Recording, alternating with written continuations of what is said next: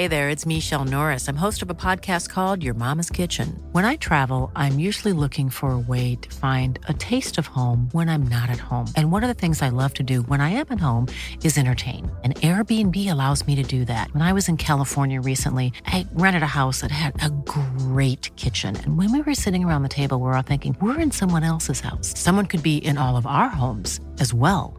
If you have a home, but you're not always at home, you have an Airbnb. Your home might be worth more than you think.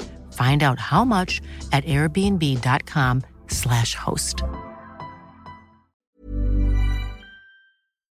I said this expedition changed me. I went in full of ego.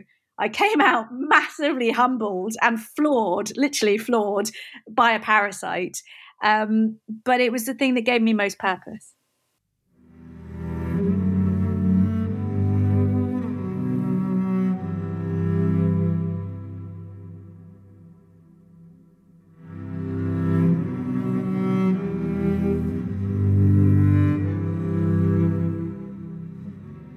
Welcome to the Adventure Podcast. In this episode with Pip Stewart.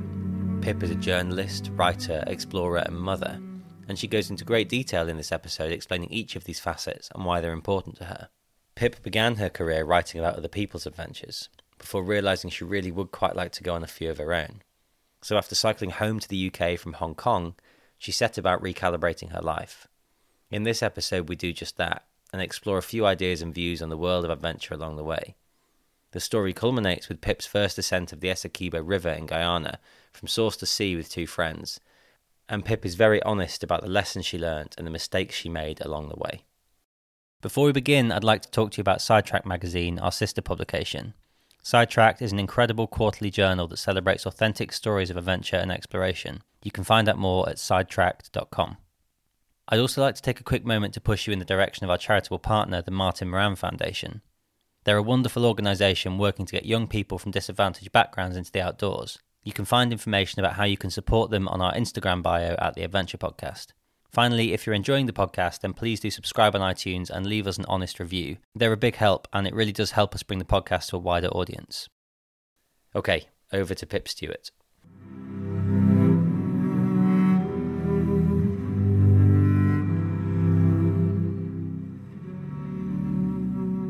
Right, off we go. Well, this is a few years in the making, but um, welcome and thanks very much for doing this. Um, it would probably be a good idea for you to introduce yourself and tell me who you are and what you do. Cool. Well, firstly, thank you so much, Matt. Yeah, as you say, it is a few years in the making. We first met in Kendal, didn't we? So um, many moons ago, and uh, you were talking about doing a podcast then, and we said, "Oh, that'd be that'd be fun," and uh, here we are. But my name is Pip Stewart. I am a mum a writer and a campaigner for neglected diseases. That's an interesting introduction and not what I expected. So I assume that introduction has changed a lot over the past five years. Oh my goodness, yes. I think, I mean, come on, let's face it. Who actually knows what they're doing in life? Because I don't, Matt. Um, yeah, it's changed massively. So I guess when I met you, um, I just come off the back of an expedition to Guyana, um, which was quite a hardcore world first kayaking expedition. And I was part of a international team on that. Um, and I was probably pushing more of the hardcore expedition line.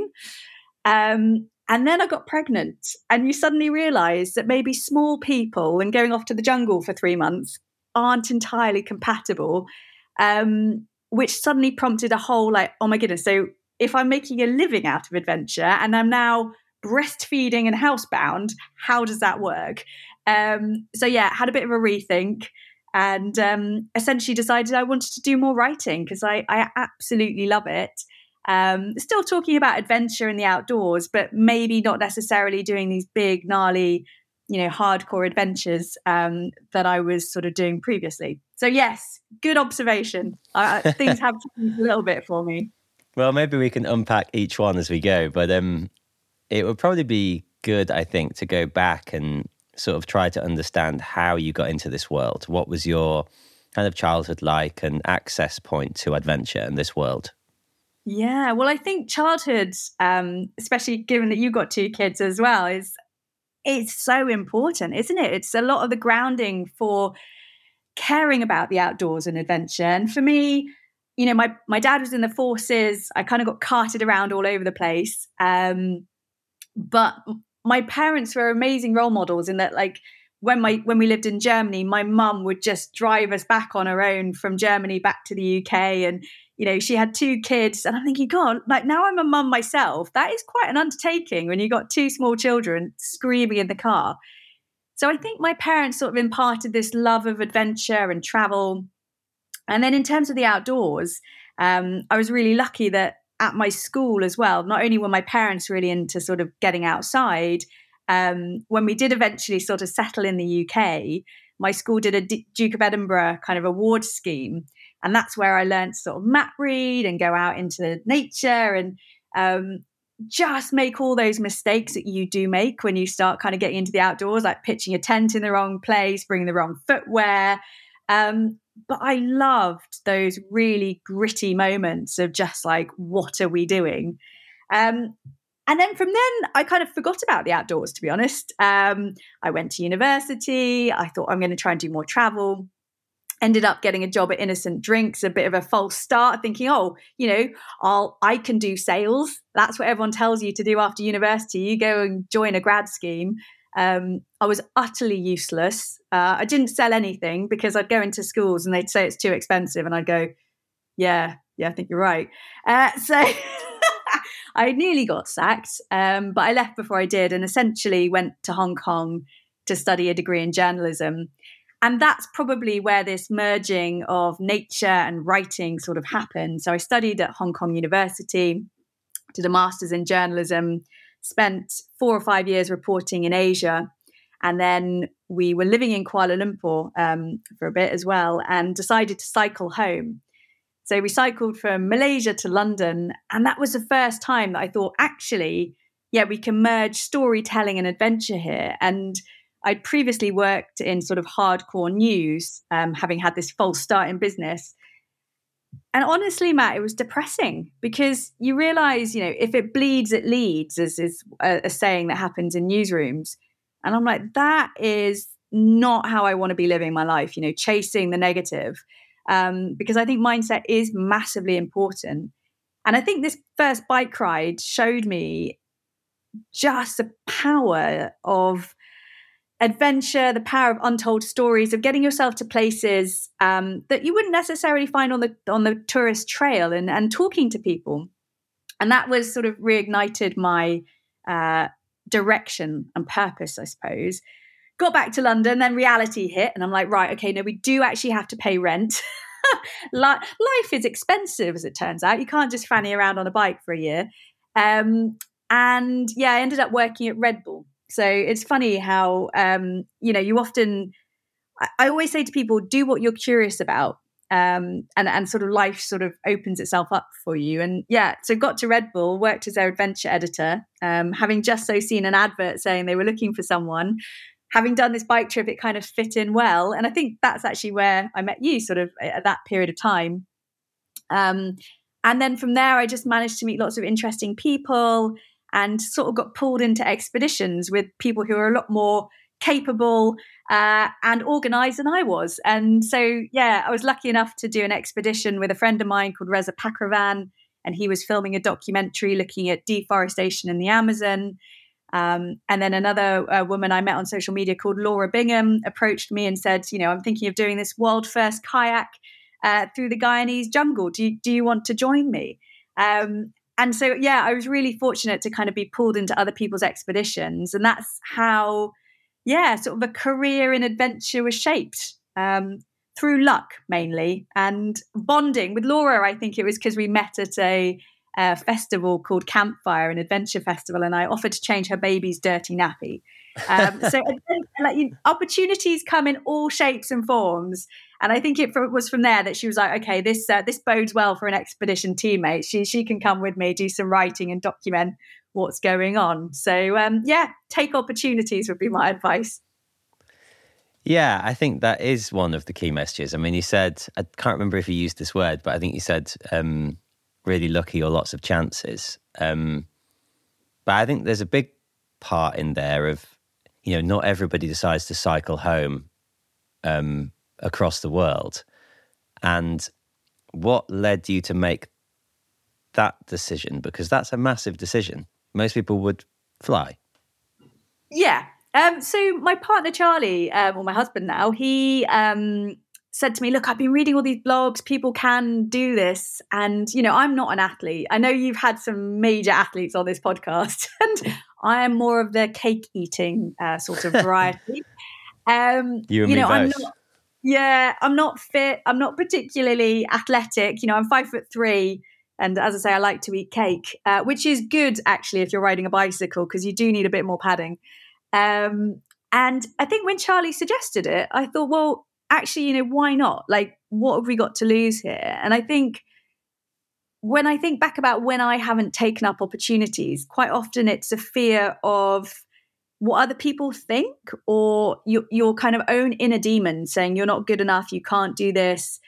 Um, and actually, sometimes I think you just have to say, you know, F it and just just give it a whirl. And that that's sort of the the philosophy with the bike trip. And you know, three weeks into this bike trip, Matt, we hadn't done any training. We just set off with like four loaded panniers on on the bike, going through like motorways in Malaysia, trying to lift our bikes over these central reservations, going, this was a terrible idea. Um, but we found like a hill basically. Um, I mean, I can't even call it a hill, it was like a tiny bump. And yet I couldn't get up it. And um, I basically had a tantrum, not dissimilar to one I've seen my three and a half year old having. Um, and I said to Charlie, you know, I just can't do this. You picked the wrong woman. I tried to break up with him. Um, and he sort of said to me, Well, look, Pip, these are not physical journeys, these are mental ones. And I'm a lover of words, Matt. And I think that really stuck with me. These are not physical journeys, these are mental ones. Because I figured, you know, if I can sit in an office from nine to five, I could sit on a bike and once I got out the way of myself, going, you're not fit enough, you're too this, you're too that, you're not enough of this, I was like, do you know what? I actually can do this. And you see these stories of these amazing people doing incredible things. And you never, or I never kind of thought I could be one of them. And I was like, well, what if I just stick it out? And it was amazing because, yes, I mean, it took us 13 months to cycle from Malaysia to London, and people do it faster. Uh, Charlie probably could have done it in about six. But the fact is, we got there um, and I think that's just to just grit things out, really. Well, and you know, these are semi rhetorical because I can guess the answer, but were you trying to break a record? Did you have a fixed time you had to be home? You know, the world's slowest ride. Uh, yes. Yeah, yeah. Um, actually, no. I think I think there are people far slower who have spent decades doing it. So um, I'm not. I don't even win that one. Um, no, we we were trying to aim to be back for Christmas. That was, you know, Christmas is really important in our household, and I was like, I promised my mum I'll be home for Christmas. And on the 23rd of December, we eked into the, you know. Uh, Westminster, just under Big Ben, and I was like, "Yes, we made it." Um, and and then reality hit of like, oh no, now now what are we going to do? Where are we going to live? And how are we going to pay all the bills for the place that we don't know where we're going to live? Um, so yeah, we moved back in with our parents, which was slightly slightly miserable after having spent you know 13 months together and then sort of waving goodbye and saying right I, i'm going to go in my childhood bedroom now see you later you see there's a lot to unpack there as well i'm you know i'm fascinated by these sorts of conversations because like you say, I have interviewed a lot of the, and you know, this is an audio podcast, big inverted commas, heroes, um, who are often full of their own issues and insecurities and reasons for needing to be heroes. Um, and, you know, and I, I don't um, treat any of these people with any particular intent here, but, you know, Mark Beaumont, I think his record is 100 day. I can't remember his record. It's yeah. something like 100 days. Um, Alastair Humphreys took four years because they had different objectives and different intentions. And I think that perception of adventure, a perception of difficulty is so interesting because I do have this slightly woolly, hippie-ish theory that anybody could cycle around the world. I don't um, think that's woolly or hippie at all. I think that's bang on. And and I think actually, Matt, I think you've hit the nail on the head with that point. I think because adventure to a certain extent has been commercialized, a lot of people within that realm have a vested interest in like making it out to be very difficult and you know exaggerating the, the difficulties and and making us lay people go, we could never do that. And to a certain extent, I'm not going to scale the North Face. I mean, that is that is technical. but I, I can I can get on a bicycle. Um, I can learn to kayak. I can start small, as can anybody. And actually, do you know what? You can even start climbing. And if that's your goal, you you can get there. Um, so I think we need to slightly demystify this and slightly um, say, well, everyone, these heroes are people too. You just have to start somewhere and be willing to be a beginner and willing to make a mistake and kind of laugh at yourself along the way. Yeah. And I think often, you know, I've been having a few conversations with people recently about um, doing, you know, achieving your dreams and doing special things and you know, I'm at a certain age and certain stage in my career where I've done a lot of the stuff I wanted to do, and I'm so proud of that. But I'm also wary of like arrogance and ego and what would you do next? And the more I think about it, the more I realize like, and I I'm not fishing here, and I absolutely sincerely mean this from a place of honest confidence. I am not special. There is nothing physically special about me. I wasn't born with loads of money. I wasn't a gifted rock climber. I'm not a natural genius creative like certain people I know. But I did all of the things I've done. And this is at risk of turning this into a self help episode, but because I just didn't stop doing them. Yes. And, and it's kind of that simple. Well, a friend of mine had a lovely analogy. He's a fashion photographer, actually. And for years, he was saying he struggled and his analogy was just stay on the bus. He hmm. said there are so many people who wanted to be fashion photographers when he started and you know they didn't get jobs and they have to work and they have to be assistants and and he's like i just stayed on the bus it's like he watched everyone else get off and now he's booking really amazing jobs around the world and we're so proud of him but he's again super humble but like you and you you know i, I do believe you are special that you've got a great way with people um Fish, fishing. I, I got that one right. Yeah, yeah, yeah, yeah, um, No, he and I, I love that analogy. Just stay on the bus. Yeah, it's totally true. I think it, there's two sides to it. One is, I mean, I you know I can play with that for a second. I quite like it. Is stay on the bus because other people will get off. Um, I think that's certainly been key to certain successes I've had. Is I've just I'm just the you know I'm still here. 15 years later, a lot bolder, still trying to make it work. And spent most of those 15 years poor.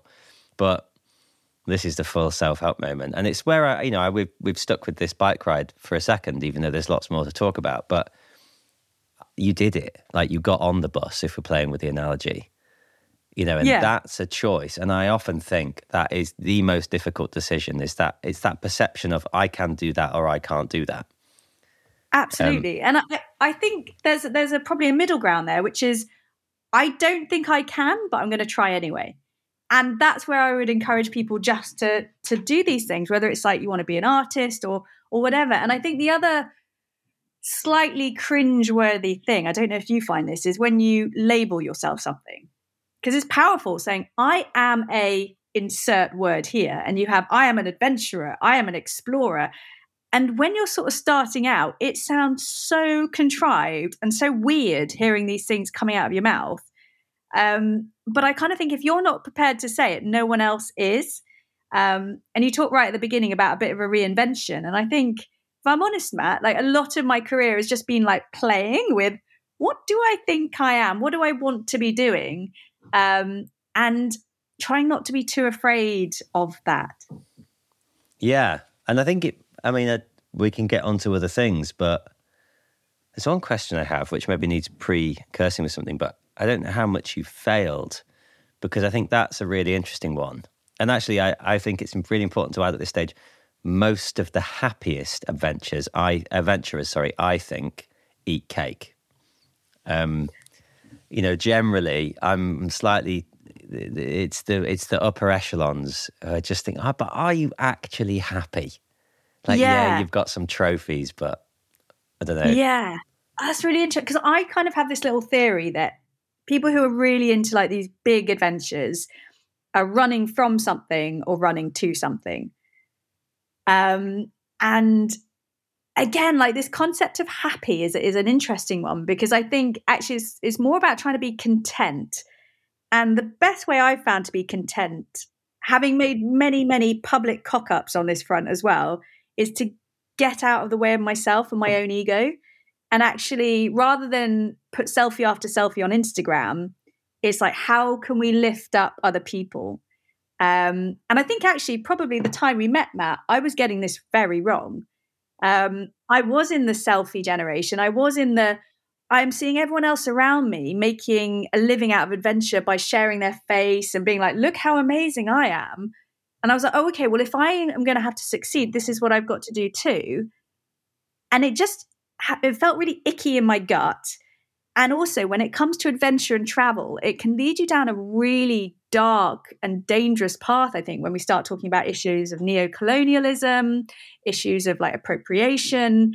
Um, and this is where I think content creators have sort of a responsibility um, to be aware of how we're presenting ourselves online. And so I've come a long way from like your people eating cake are the happiest, but I, I think what I'm trying to say, Matt, is I think when you sit down and chat to other people and listen to their stories, not kind of share your own, I realize the irony of this say on a podcast talking about myself, um, is when I personally feel most happy.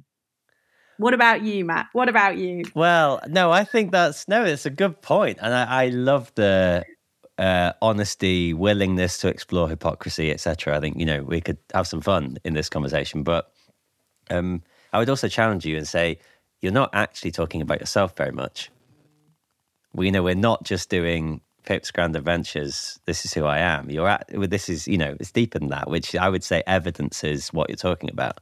But um, what did you ask me? My, I mean, yeah, I, I have this little ego moment, but I've achieved a lot of the things I've wanted to achieve with my career, or the things I thought I wanted to achieve, the things that 18 year old Matt was really gunning for.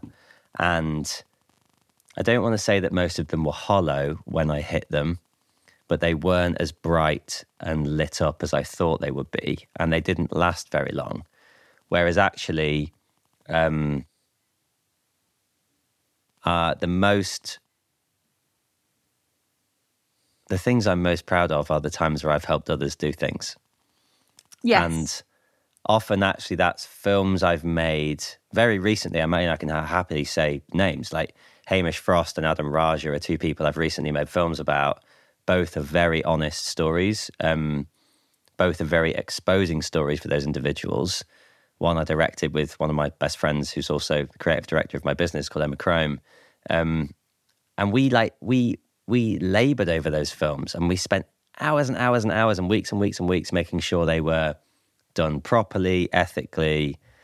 And the result, like the power that those films have had on those people in, you know, what it's done to them, their careers, their lives, their willingness to be honest and vulnerable, you know, has been amazing. Um, yeah. But also, yeah, just, you know, creating a platform for other people to tell their stories, like this podcast. I mean, I'm immensely proud of this podcast um, and what people well, get out of it. I, it's it's those acts of service, isn't it? It's it's elevating other people, and I think that's when you get the warm and fuzzies, don't you? It's not when you're like, "Hey, look how great I am." It's like, "Oh my goodness, look who I brought to the table," or "Look, look what I'm trying to do." And as you say, like you, you know, the spark that you've achieved with this podcast and the, the knock on impact to people who might have actually done some adventures because of you going, oh, I've had this idea um, and and gone beyond yourself. So I think, yeah, I think there's real power in, in that those acts of service. Well, yeah, and I, you know, I'm giving much more of my own opinion than maybe I ever have in a podcast here, but um, I think part of that is because I think you're right, and I think we're, you know, we're onto something here, but you know, I had a lot of therapy about four years ago, and I really, really needed it. Um, and that's a whole different story. But I realized that actually there it was those acts of service that are ultimately what make me happy. And I strongly suspect most of us.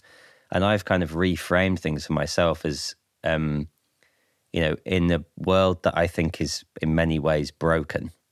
And when I feel powerless, um, actually feeling like a steward and a guardian of the planet, of the people, of those around me, is the the the, the easiest way for me to find contentment, optimism, excitement, etc.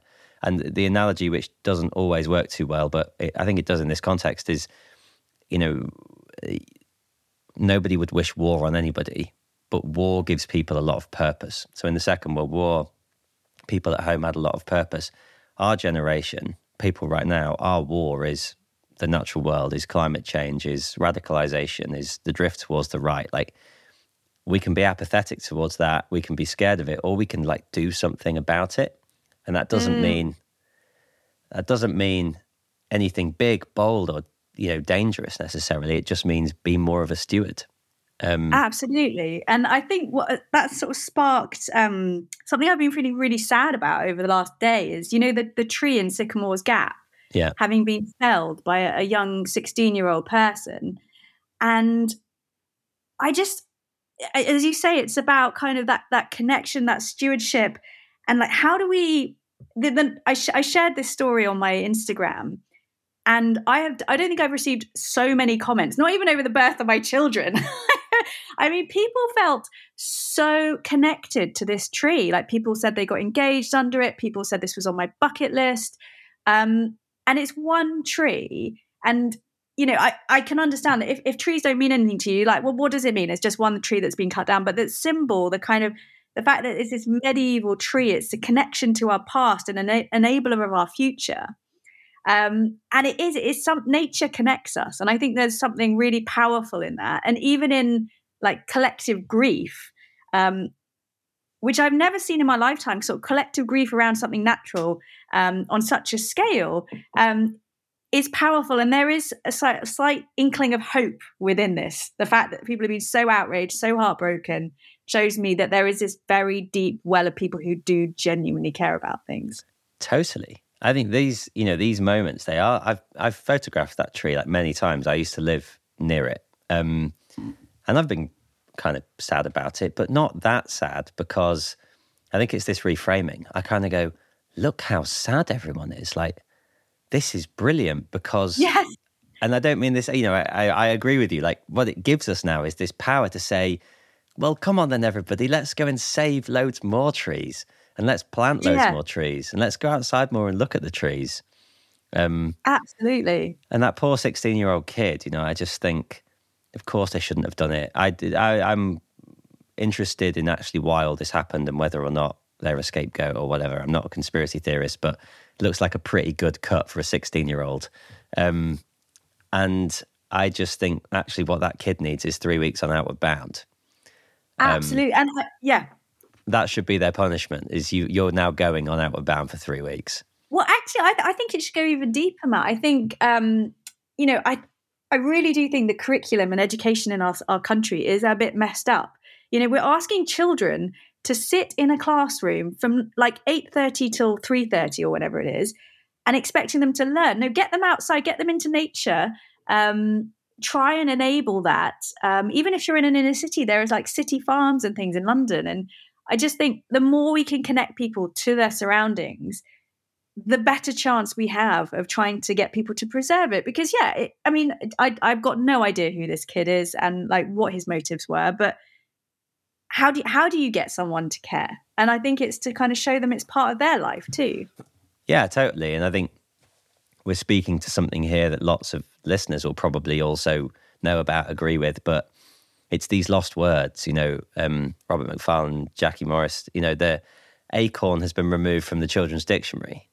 I mean, well, if that isn't like the ultimate symbol of everything that's going wrong, I don't know what is. Yeah, um, well, funny enough, that's what I'm working on at the moment. I'm trying to get like I'm writing a, a series of kids nature-based books to try and like I, I read I write stories for my daughter Willow and she loves them, and I'm like, right, how do I put this on a bigger scale? Because I think if you can reach kids at a young age, that's half the battle, isn't it? Totally. Yeah. And, you know, we're, we're doing a lot of soapboxing on this episode, and maybe that's okay. But I just think that has to be the answer. You know, why would you care what you don't, uh, why would you protect what you don't love? And we all know those cliche quotes. But how do we get kids to love stuff? Well, get them to go and have fun in it, make them think yeah. it's theirs, sense of ownership. I think that's like you can have a healthy feeling of ownership over a place. stewardship. Um, just put put all the politicians in wellies, find a big puddle, jump up and down, you know. Yeah, yeah. Explore yeah. the love once again. I thought you were going to say put them all in wellies, send them to the middle of Scotland and see who come out. no. I mean, that's the better idea. Let's face it. yeah.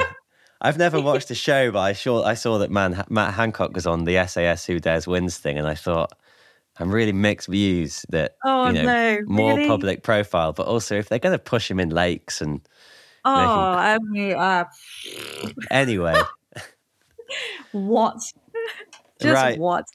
Well, you know, producer Laura will get very grumpy with me if I don't pull us back on track here, so I will try. Um, so let's talk about you know your you've been living in your parents um, after cycling back and what happens next? How quickly did the essequibo trip come about? Well basically i i loved working at red bull. I was freelancing there for about three years um, but i was spending a lot of time reading and editing other people's adventures. And you know when you're like this is great but i'm kind of getting itchy feet again um, and they were very good. They let me um, take sort of like three three months off to go to Brazil and Peru to film a documentary on deforestation. Um, and then I came back, and then I was like approached by Laura to do this trip to Guyana. And I was thinking, oh, there's there's no way they're going to let me do this again. So I think that was sort of the kind of the end of that, where I was like, okay, now what I'm going to do is I'm going to go and do this trip and try and make an actual living out of adventure and what I'd sort of been doing while I was at Red Bull was sort of looking at people who were doing that, figured out that they were doing a lot on social media. So every day I'd try and do just one thing to move me in the direction of where I wanted to be, whether that was, you know, research agents, like who are behind a lot of these explorers, how what, what's their knowledge or how are these people positioning themselves? So I think it's I've, I've listened to lots of people who say if you want to get into adventure as a career, just quit your job and travel the world. Uh, but the reality is, you also need to pay for that, and you know you you might have bills and mortgages or, or whatever it is, like commitments. Um, so for me, it was just trying to do one thing, so that at the end of each day, I was like, okay, well, I've I've moved in the direction. And so the Guyana thing, uh, Laura rang me up one day at, at Red Bull, and she said, "How do you feel about doing a world first trip?" through dense Amazonian jungle. Um, you know, you're going to go through waterfalls and rapids. There's caiman. Um, and I think she caught me post lunch, you know, when you kind of got that post lunch slump. And you're like, yeah, that sounds like a great idea, having hated kayaking the only time I'd ever done it. Um, and I sort of said, yeah, I'm, I'm keen, sign me up.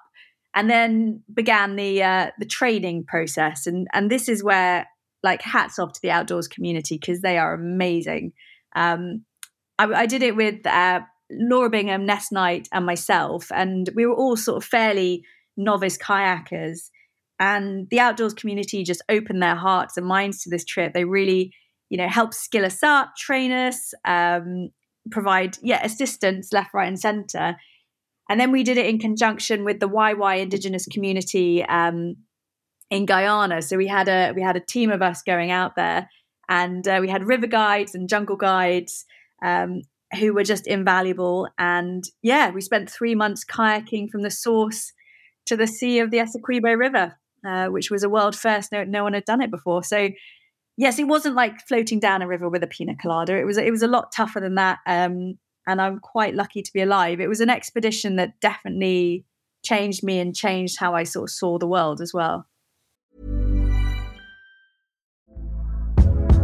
Hey there, it's Michelle Norris. I'm host of a podcast called Your Mama's Kitchen. When I travel, I'm usually looking for a way to find a taste of home when I'm not at home. And one of the things I love to do when I am at home is entertain. And Airbnb allows me to do that. When I was in California recently, I rented a house that had a great kitchen. And when we were sitting around the table, we're all thinking, we're in someone else's house. Someone could be in all of our homes as well. If you have a home, but you're not always at home, you have an Airbnb. Your home might be worth more than you think. Find out how much at airbnb.com/slash host. Okay, so we have a lot to unpack now. Um, so, first, three months is a long time. You know, do you think you knew? I suppose you'd cycled back. I was going to say, do you think you knew what you were signing up for? it was but the difference with the cycling is that took place over a year and you always had a connection with a community. So we always felt safe. This was the first time that i'd gone completely off grid. You know we are talking uh, our, one of our guides was a guy called um, jackson Mararanarau and he turned to me as we were heading towards the source of the river and he said i don't think anyone has ever stood here and you think wow when you consider how many people have been into space and yet deep deep jungle like how few people and this is this is an indigenous um, person from the the Wai Wai community saying no one has ever been here as far as he was aware. That was like so unbelievably humbling um, and just sort of put into perspective just what a small little dot we are in the grand scheme of life. Yeah. I mean that is an amazing feeling um, there's and again, I don't, we should probably shouldn't get bogged down this, but there's that slightly like for you, it's not this, but um, that post-colonial feeling of I'm the first person somewhere. But when you're with people who are of that environment, I suppose it's very different. Well, this is it. And it was something, um, so the whole flag planting thing is very problematic. And actually, when it came to finding the source, um, we said to, to the to the Wai Wai community, where do you feel the source of your river actually is? And please, can you can you guide us there? So that was a really amazing moment on the trip because, you know, it was an international multicultural expedition. And we had, um, as I said, Jackson for for when we got to the source, he'd shaved his beard off and he said, It's really important for me that I have a photo with you all, like on this moment that's like so historic for our community, looking my best. Um, and I, I just thought that was wicked. And, we, you know, just I, I love that. I love that little moment. Even though shaving in the jungle is not advised, as as we were told uh, quite early on. But I, I just I love that it meant a lot to Jackson that that was something he wanted to do. Yeah, no, it's amazing. I mean, there was there's lots to unpack with all of this, but I think that connection to those people in that place. I mean, let's go there now. You know, how different would this trip have been if it had been, and I use this very frankly, deliberately, three white women um, going on a you know difficult, edgy um, kayaking trip down the river versus what you actually did. Yeah, in all honesty, I think we'd be dead um, because I, I mean, just every day, Matt, we were facing something that had the ability to end your life. And unless you're skilled in these jungle environments, um, you know, everything from snakes to scorpions to the actual river, um, you know, on the way up to the source, because it was obviously the river was getting narrower and narrower. We had like fallen logs that we had to chain chainsaw our way through, and um, Ness and Laura are both incredibly fit, capable women, and I'm sure they could have probably done it physically um, without me, definitely, and potentially without guides because they are, as I say, very physical. But it it was the knowledge, um, and you you can't. I mean that that takes decades. That takes a lifetime to kind of that inherited wisdom um, that's passed down. And yeah, I mean, without without our Wai Wai guides, we we with the trip would not have been possible for sure. Um, and I think that's what I've got very much wrong because of social media. Because what was being presented back at home was me going, "Oh, look at my selfie in the jungle," and not actually giving enough thanks and gratitude and acknowledgement to the people on our team who are making this entire thing possible. And that's why, you know, earlier in this episode, I was talking about the dangers of making a living out of adventure and the dangers of ego um, and and dangers of defining yourself as well. So there's lots to unpack but in short yes we would we would be stuffed without uh, without the guides that we had. I have so much time and respect for the honesty because it's really it's really difficult actually to look at a trip that significant that cost you so much in so many ways and say I feel like in certain parts and elements of it, I messed up a little bit and I've learned from that and changed. And that's immensely positive and so much more, I think, respectable than, you know, just stiff up a lip. No, no, no, we nailed oh, it. Well, thanks, man. Because I'm, I'm a big believer that I think everyone can teach you something. And I think we are you have to be aware that we are all works in progress. We are going to get things wrong. And especially on these issues of diversity and colonialism and neocolonialism, like we need to have the tough conversations and we need to kind of be afraid to get things wrong to advance, I think. And the, the real learning for me is that during this trip, someone I really respect and admire reached out to me and said, What you're doing is amazing, not least because it's neo colonial and racist. And my first reaction, one of like white fragility, kind of going, oh my god oh my god i you know i've got really good intentions i don't i don't mean to do any of this and then it's actually looking at the impact of well actually the optics of tr- of the trip are genuinely saying something different. Um, and yes, of course, it's not my intention to be neo-colonial and racist, of course, but my actions are. And until we kind of acknowledge in the adventure community that we are getting things wrong and that we we are learning, and I'm still probably getting things wrong. I'm still probably saying all the wrong things, but I'm going to keep saying things because I, I want to learn and I want to sort of share this message um, because I think it's really important. And it was definitely the lowest point of the trip for me. Well, aside from sitting on a deadly snake and getting a flesh eating parasite, but you know, it, it was one of the the lowest points of the trip. Um, but it was equally the biggest learning uh, uh, learning opportunity I had. So, what if you're happy to talk about it? What how was it being presented? Just we're the white people being brilliant. Well, I guess it was selfie after selfie of me, Ness, and Laura. We had um, I had a few pictures of like Jackson and uh, Semsi, our guide, and Nereus and Anthony, Ramel, Nigel. But like they, I was not putting our guide front and center in the way that I was putting myself front and center, and I was talking a lot about how I was feeling and maybe not sharing as like given this is a world first if i could go back now i would be sharing a lot more of the flora and fauna a lot more of our guides um, thoughts and feelings. And actually you know every night i would sit down and say to our team what were the highlights of your journey? What were the things that stood out for you? And that formed the basis of my book that i wrote off the back of the trip. Um, but on social media i wasn't really sharing any of that. So it, it led me down a very dark path of me me me me me maybe a bit of Ness, maybe a bit of Laura, not enough of our guides. Um, and you know, if you're sitting back in at home on Instagram, it, it, was giving a very different version of what was actually happening on the ground. And I think this has been a problem in many expeditions um, led by people from the global north. Um, yeah, for, for, for centuries actually.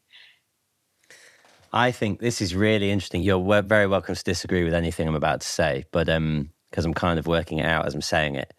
But some of this is a view I've had for a while that actually there's so much wrong with historic expeditions and how we've done stuff. And I've read a, a lot, I'm fascinated by um, ancient and recent history when it comes to expeditions. But one thing I do like about a lot of the famous ones was actually it wasn't really about the people who did them. Now, books have been written about those people with hindsight. Um, but it was about exploration. It was about what are we seeing, what are we finding, and yes, there was a lot of queen and country, king and country, all of that bad. But I find that so many expeditions these days are just about me. You know, I'm going to do a thing, and that's cool. Like when it's testing the limits of human endurance, etc., or frankly, because you just want to, which is one of my hmm. favorite mm. reasons for somebody to go on an adventure because I just want to. Like that should be acceptable. Um, but so much of it now is me, selfies, me. Look how I'm finding it yeah. really hard, and now I'm finding yeah. it really brilliant. I, th- I, think this is maybe a symptom more of our culture as well, because you know, on this expedition, we did we did find the uh, one of the sources of the Essequibo River, Guyana's largest river. You know, it's enormous. Yet, whenever we've talked about the expedition or been asked questions about the expedition, no one ever really says, "Well, t- tell me about that." And to, to, to, to, be brutally honest, Matt, if you said, give me the coordinates, I don't actually know them off the top of my head. I could look them up for you. But to, to that point, it's like that, that was what we found on this expedition. Um, but that is not what people focus on. And so we, it's very much um, chicken and egg in the sense of, I feel like our culture has changed as well from a, a more collective culture, maybe when you're talking about these historical expeditions, to the rise of the individual and individualism, uh, which is playing out um, as you know selfies and, and the whole narcissism that we have around social media. So I think it's probably both things. Yeah, it's really interesting how we fix that because it is people are fascinating. I'm fascinated by people, individuals' stories. You know, I mean, I run a podcast with people. You know, but mm. Is it that we have to show the awe and wonder more? You know, people want to know about the hardship. Of course, they do. Like sex sells, but is it you know it was my connection with this person who has a connection to the landscape whose grandfather used to do this this or this is that the way it needs to go i don't i don't know i, I think it boils down to something very simple is like is this useful for you it, it is is what i am saying useful for the other person um, and your listeners might go oh god well that was a load of rubbish nothing in this conversation has been useful, god damn it. Um, but you know, is it going to inspire? Is it going to make people think? Is it going to improve someone's life in some way, shape, or form? And you know, whether it's through a film, it, it could be escapism. But like, what is this? Is this serving yourself or is this serving other people? And I think when we talk to people, when we interact with people, when we present things, especially on social media now, I really have to think twice about posting a selfie because I'm like, what is this for? Yes, it will serve an algorithm because people like faces. Um, but is is this useful for anyone? What what is the point I'm trying to make in the caption, and how can I well be of service to other people? Because otherwise, I think we are going down this very dark path of, of individualism, um, and collectively, I think that's quite worrying. Yeah, but what I again, we're sort of drifting the topics here, but the three most successful in terms of metrics posts I've ever done on Instagram were all about me. And yes. I am like, I am a documentarian. You know, I'm a photographer, a filmmaker, a pocket. Like, by definition, my job is to document other things and share them. Yeah. And I don't choose what people react best to. Maybe I'm just a bad documentarian. But um no but but that is exactly it. But i think we are products of the environment. And you know i went from being a journalist telling other people's stories to going oh i really like adventure. It brings me a lot of joy. I can tell a lot of stories learn a lot through doing it and then became more of a focus of it. And in that shift i feel like i got that icky feeling of like this just doesn't feel right. And i think when we put algorithms to our faces it's just like we've all got a bit of an ego in there like however much we we like to be liked right? We like we like it when people are validating us. This is this feels good. But it's it's like eating junk junk food isn't it? It's like having a burger for for dinner instead of like something healthy. And and that is basically what social media is doing to us. And i think i was really contemplating at the beginning of this year just quitting social media completely because you know, I've been feeding my breast, uh, breastfeeding my son, like checking Instagram in the background. I'm like, no, no, no, no. Try and be present. Um, and I think the the solution I've found for it now is like, I will go on social media. I will unfollow anyone who kind of is just promoting themselves.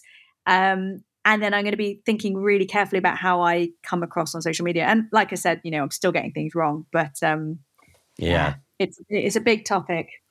Well, it's hard because I had exactly the same thought of like, do I really need it? And then I worked out that I absolutely do. Yes. Because of the way our industry works. And, you know, not just, I don't just need it to show people my images and my films. I need it because I want people to like me, because then they're more likely to hire me, because that's how the world works now. Yeah, but and, and that's the thing. There are some genuine positives from social media. Uh, you know, I met I met Laura through uh, Laura Bingham through Instagram and Ness and like my expedition teammates. I've I met people from around the world, and um, I touched on it earlier, but I got um, a flesh eating parasite while I was in Guyana, and social media is what has allowed me to connect with people from around the world who are going through the same thing, who have very little access to other resources. So I'm like, I'm not going to press you know eject on, on all of this kind of community that exists within social media but it's like how do we shape those communities so that they're more positive for everybody? Yeah. Maybe we should create a social media platform. We'll do it together where you're not allowed to post a picture of your own face. Oh i like it. We might get some bum shots there what do you think? People might yeah, go yeah, oh well, be fine. yeah, yeah. No gym selfies either. No strava records. Yeah You're not allowed to tell anybody how fast you were or post a picture of your face. Um, you are. So, how does I? You know, I'm very aware that you'll have told this story a hundred times, but how does one get a flesh-eating parasite, and what tends to happen to you when you do get one?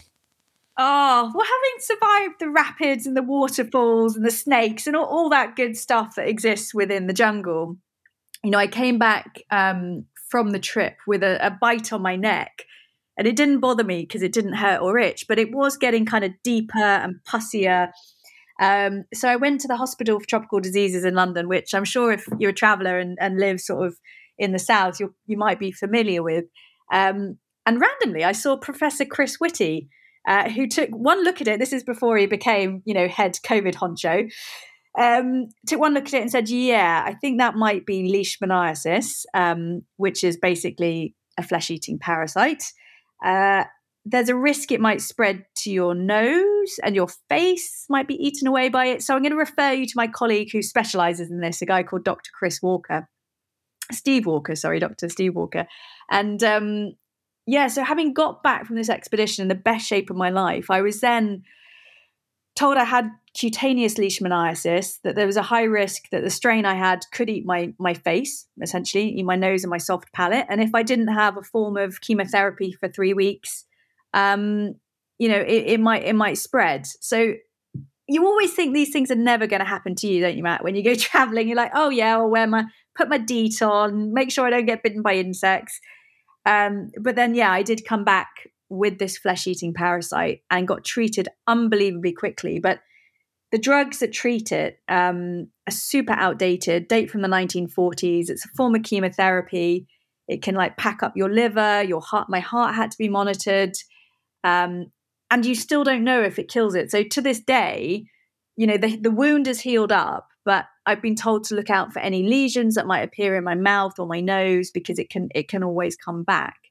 Um, and by the end of these three weeks, I was so knackered. It was like I was an old woman just shuffling around. I had to sleep on the floor because moving around in bed was too uncomfortable. And I'd gone from being the fittest I'd ever been, and considering I like cake, you know, I had a six pack, which was quite remarkable for me, um, to just just being unable to move. Um, and I messaged uh, a woman that we'd met on the journey uh, called Faye, who actually joined us, Faye James. She joined us for the last section um, of the trip. And she'd shown me these massive scars on her leg halfway down the river. And I said, Faye, you know, have you ever had leishmaniasis? And she said, Yes. Do you not remember the scars I had? Um, and I said, Oh, yeah, I do. And I said, how, Well, how did you treat your leishmaniasis? And she said, Well, I put burning cow fat onto the lesions in order to sear out the parasite so what? What you did? What? Um, stupidly, Matt, I said, "Did it hurt?" And she was like, just replied on Facebook, going, "Yes, Pip. Yes, it did." um, but that for me was one of those moments where I'm like, bloody hell, how are we living in the 21st century in a world where treatment for this tropical disease is either outdated chemotherapy from the 1940s or like burning cow fat. And I, I said to Faye, well, could you not gone to hospital? Like, what? Why did you do the cow fat thing? She's like, well, Pip, I live in a very remote community in Guyana. It's going to take me weeks to get to the nearest hospital. I've got three children. Like, it's just not possible to go. Um, and, and Faye is one of the sort of the, a, a wealthy person within Guyana, so it's not like she couldn't afford it. But for many communities, like medicine is so cost prohibitive and then I looked at the scale of this disease, and it is the second biggest parasitic killer after malaria. Yet so many people have never heard of it. And, and the reason being is that it affects people in the world's most remote communities. You know, it's present in 98 countries around the world. Over a billion people are at risk of it. One million new cases of this annually uh, occur annually, half of which are children. And it comes down to like money again. You know, drugs companies just can't make money out of it because of the people who who are usually at risk of getting it. So it was unbelievable for me, like being put on an IV, being pumped full of a toxic medicine, going, wow, like the scariest thing for me coming out of the jungle was not actually all the things that I thought they would be, like the jaguars and the caiman. It was actually um, you know, the global healthcare inequality. And it was it was it was staggering, um, really, to be honest, Matt. And it's something that I try and talk a lot about now because um, I had a doctor message me saying, you know, don't take this the wrong way, Pip, but in in a, in a funny way, I'm really glad this has happened to you, um, because you you know you know I am atypical. Um, I do have a media platform, and I just it just seems so the whole thing seems so messed up to me, Matt. Yeah, I was going to ask. I mean, but you've sort of started to answer it. You know, how has that experience affected you as a as as a human, as you, but also extrinsically? You know, what has it made you want to do, and how has it changed you in that way? Well, I think like many things when they go wrong in life, you kind of you either deal with it or you bottle it up. And I think for a long time I was like, I'm fine. I, you know, I just had a flesh eating parasite, didn't didn't bother me. Um, and then actually, I think what, during pregnancy, um, I don't know if you and your wife found this, but we had um, someone come out to visit us when you're pregnant, and they say, "Okay, so how are you feeling?" and you know, talk to me. And I was like, "Yeah, no, I'm feeling good. I actually feel a bit more energetic. You know, I, I don't have this flesh eating parasite thing, but that's fine." And then she kind of dug on it, and it's like a little thread, isn't it, where you kind of unravel it. And I'm like, "Oh wow, no, that actually really." That really did impact me. That was quite a big thing to deal with that I've just slightly brushed under the carpet. Um, so there was the emotional toll. Um, but then there was also just the okay, so what can I take from this? How can I turn this into something rather than like, okay, this this happened to me, but what what's the positive? And I think that was the real thing that gave me a lot of motivation was actually going, well, you know what? I can take this and I can run with this. I can say, why is not more being done? Why are there not drugs that are like appropriate for people who live in remote and rural communities?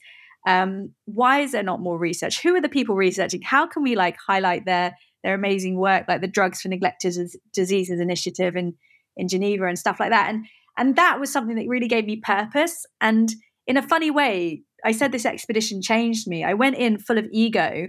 I came out massively humbled and floored, literally floored by a parasite. Um, but it was the thing that gave me most purpose. And do you think that ego that you went in with was genuine ego? Like, and I, you know, I sense I can phrase it like this and you'll just tell me which one's true. But was it, I really do think I'm brilliant? Or was it, did it stem from an insecurity of, I'm not sure I'm brilliant, so I'm going to act like I'm brilliant? Absolutely, it's, it's it's it's the last one because I think, and I think that's true. Unless you're a narcissist, in which case you're like, I am brilliant. Um, it is trying to prove something. And this is, I don't know if you found the same thing, the joy of having children, because now I'm like, I am not trying to prove anything to anyone. I am just going to enjoy looking at rocks on the beach where I live with my daughter and my son. And I don't need to show that I've got a world first. I've cycled halfway around the world. Whatever it is, it's like, who cares? Who actually cares? Hardly anybody. So um, yeah, just enjoy looking at looking at nature, looking at the trees, um, and it is genuinely the simple things that kind of bring me a lot more joy. Yeah. But it, I don't, I don't know, Matt. I don't know whether I had to have gone through that process to be able to be here, or whether it's just. I'd love to be one of those people who could just say, "I'm just content. I'm just content where I am." And if you're one of those people, you are so damn lucky, aren't you?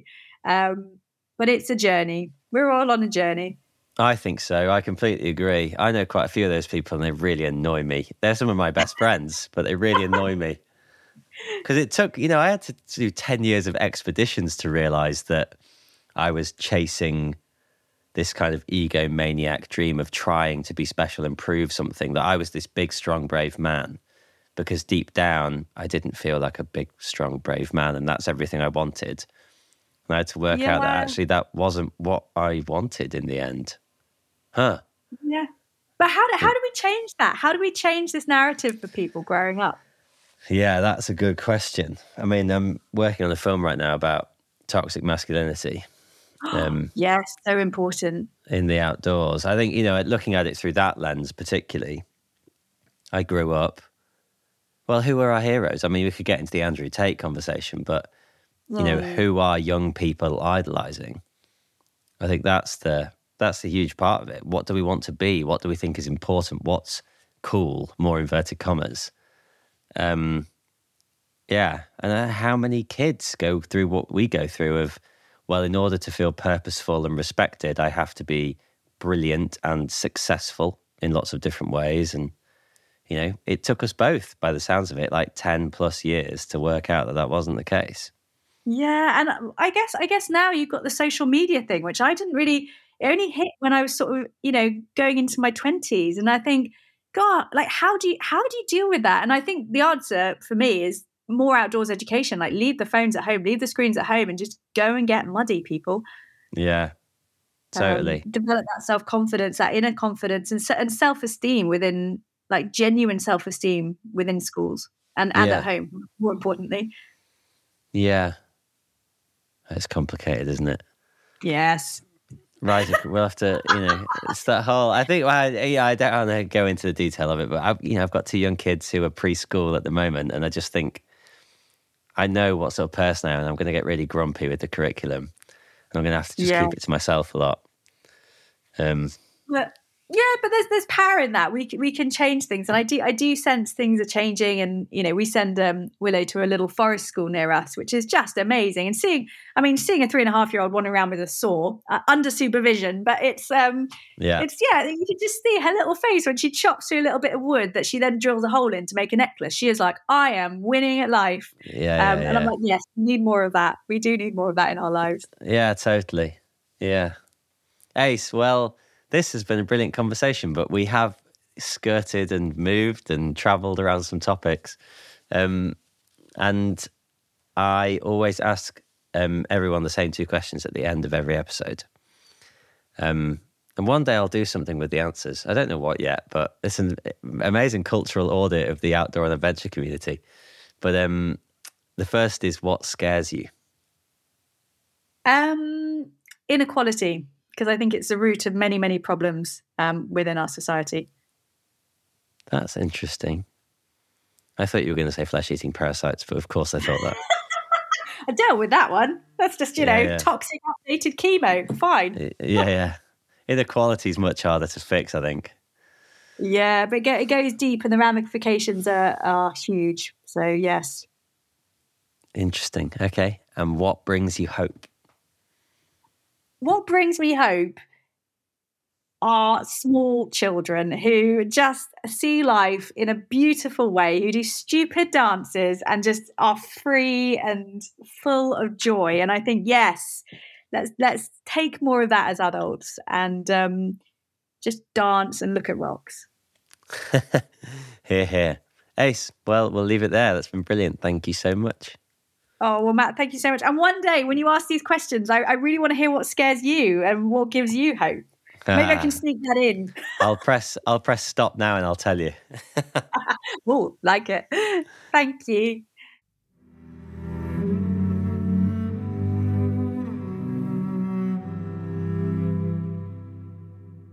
Thanks for listening. For more information, head to the adventure podcast at theadventurepodcast.co.uk. If you want to get in touch, then you can email me at matt at terraincognita.studio. And finally, as always, please do leave us an honest review on iTunes.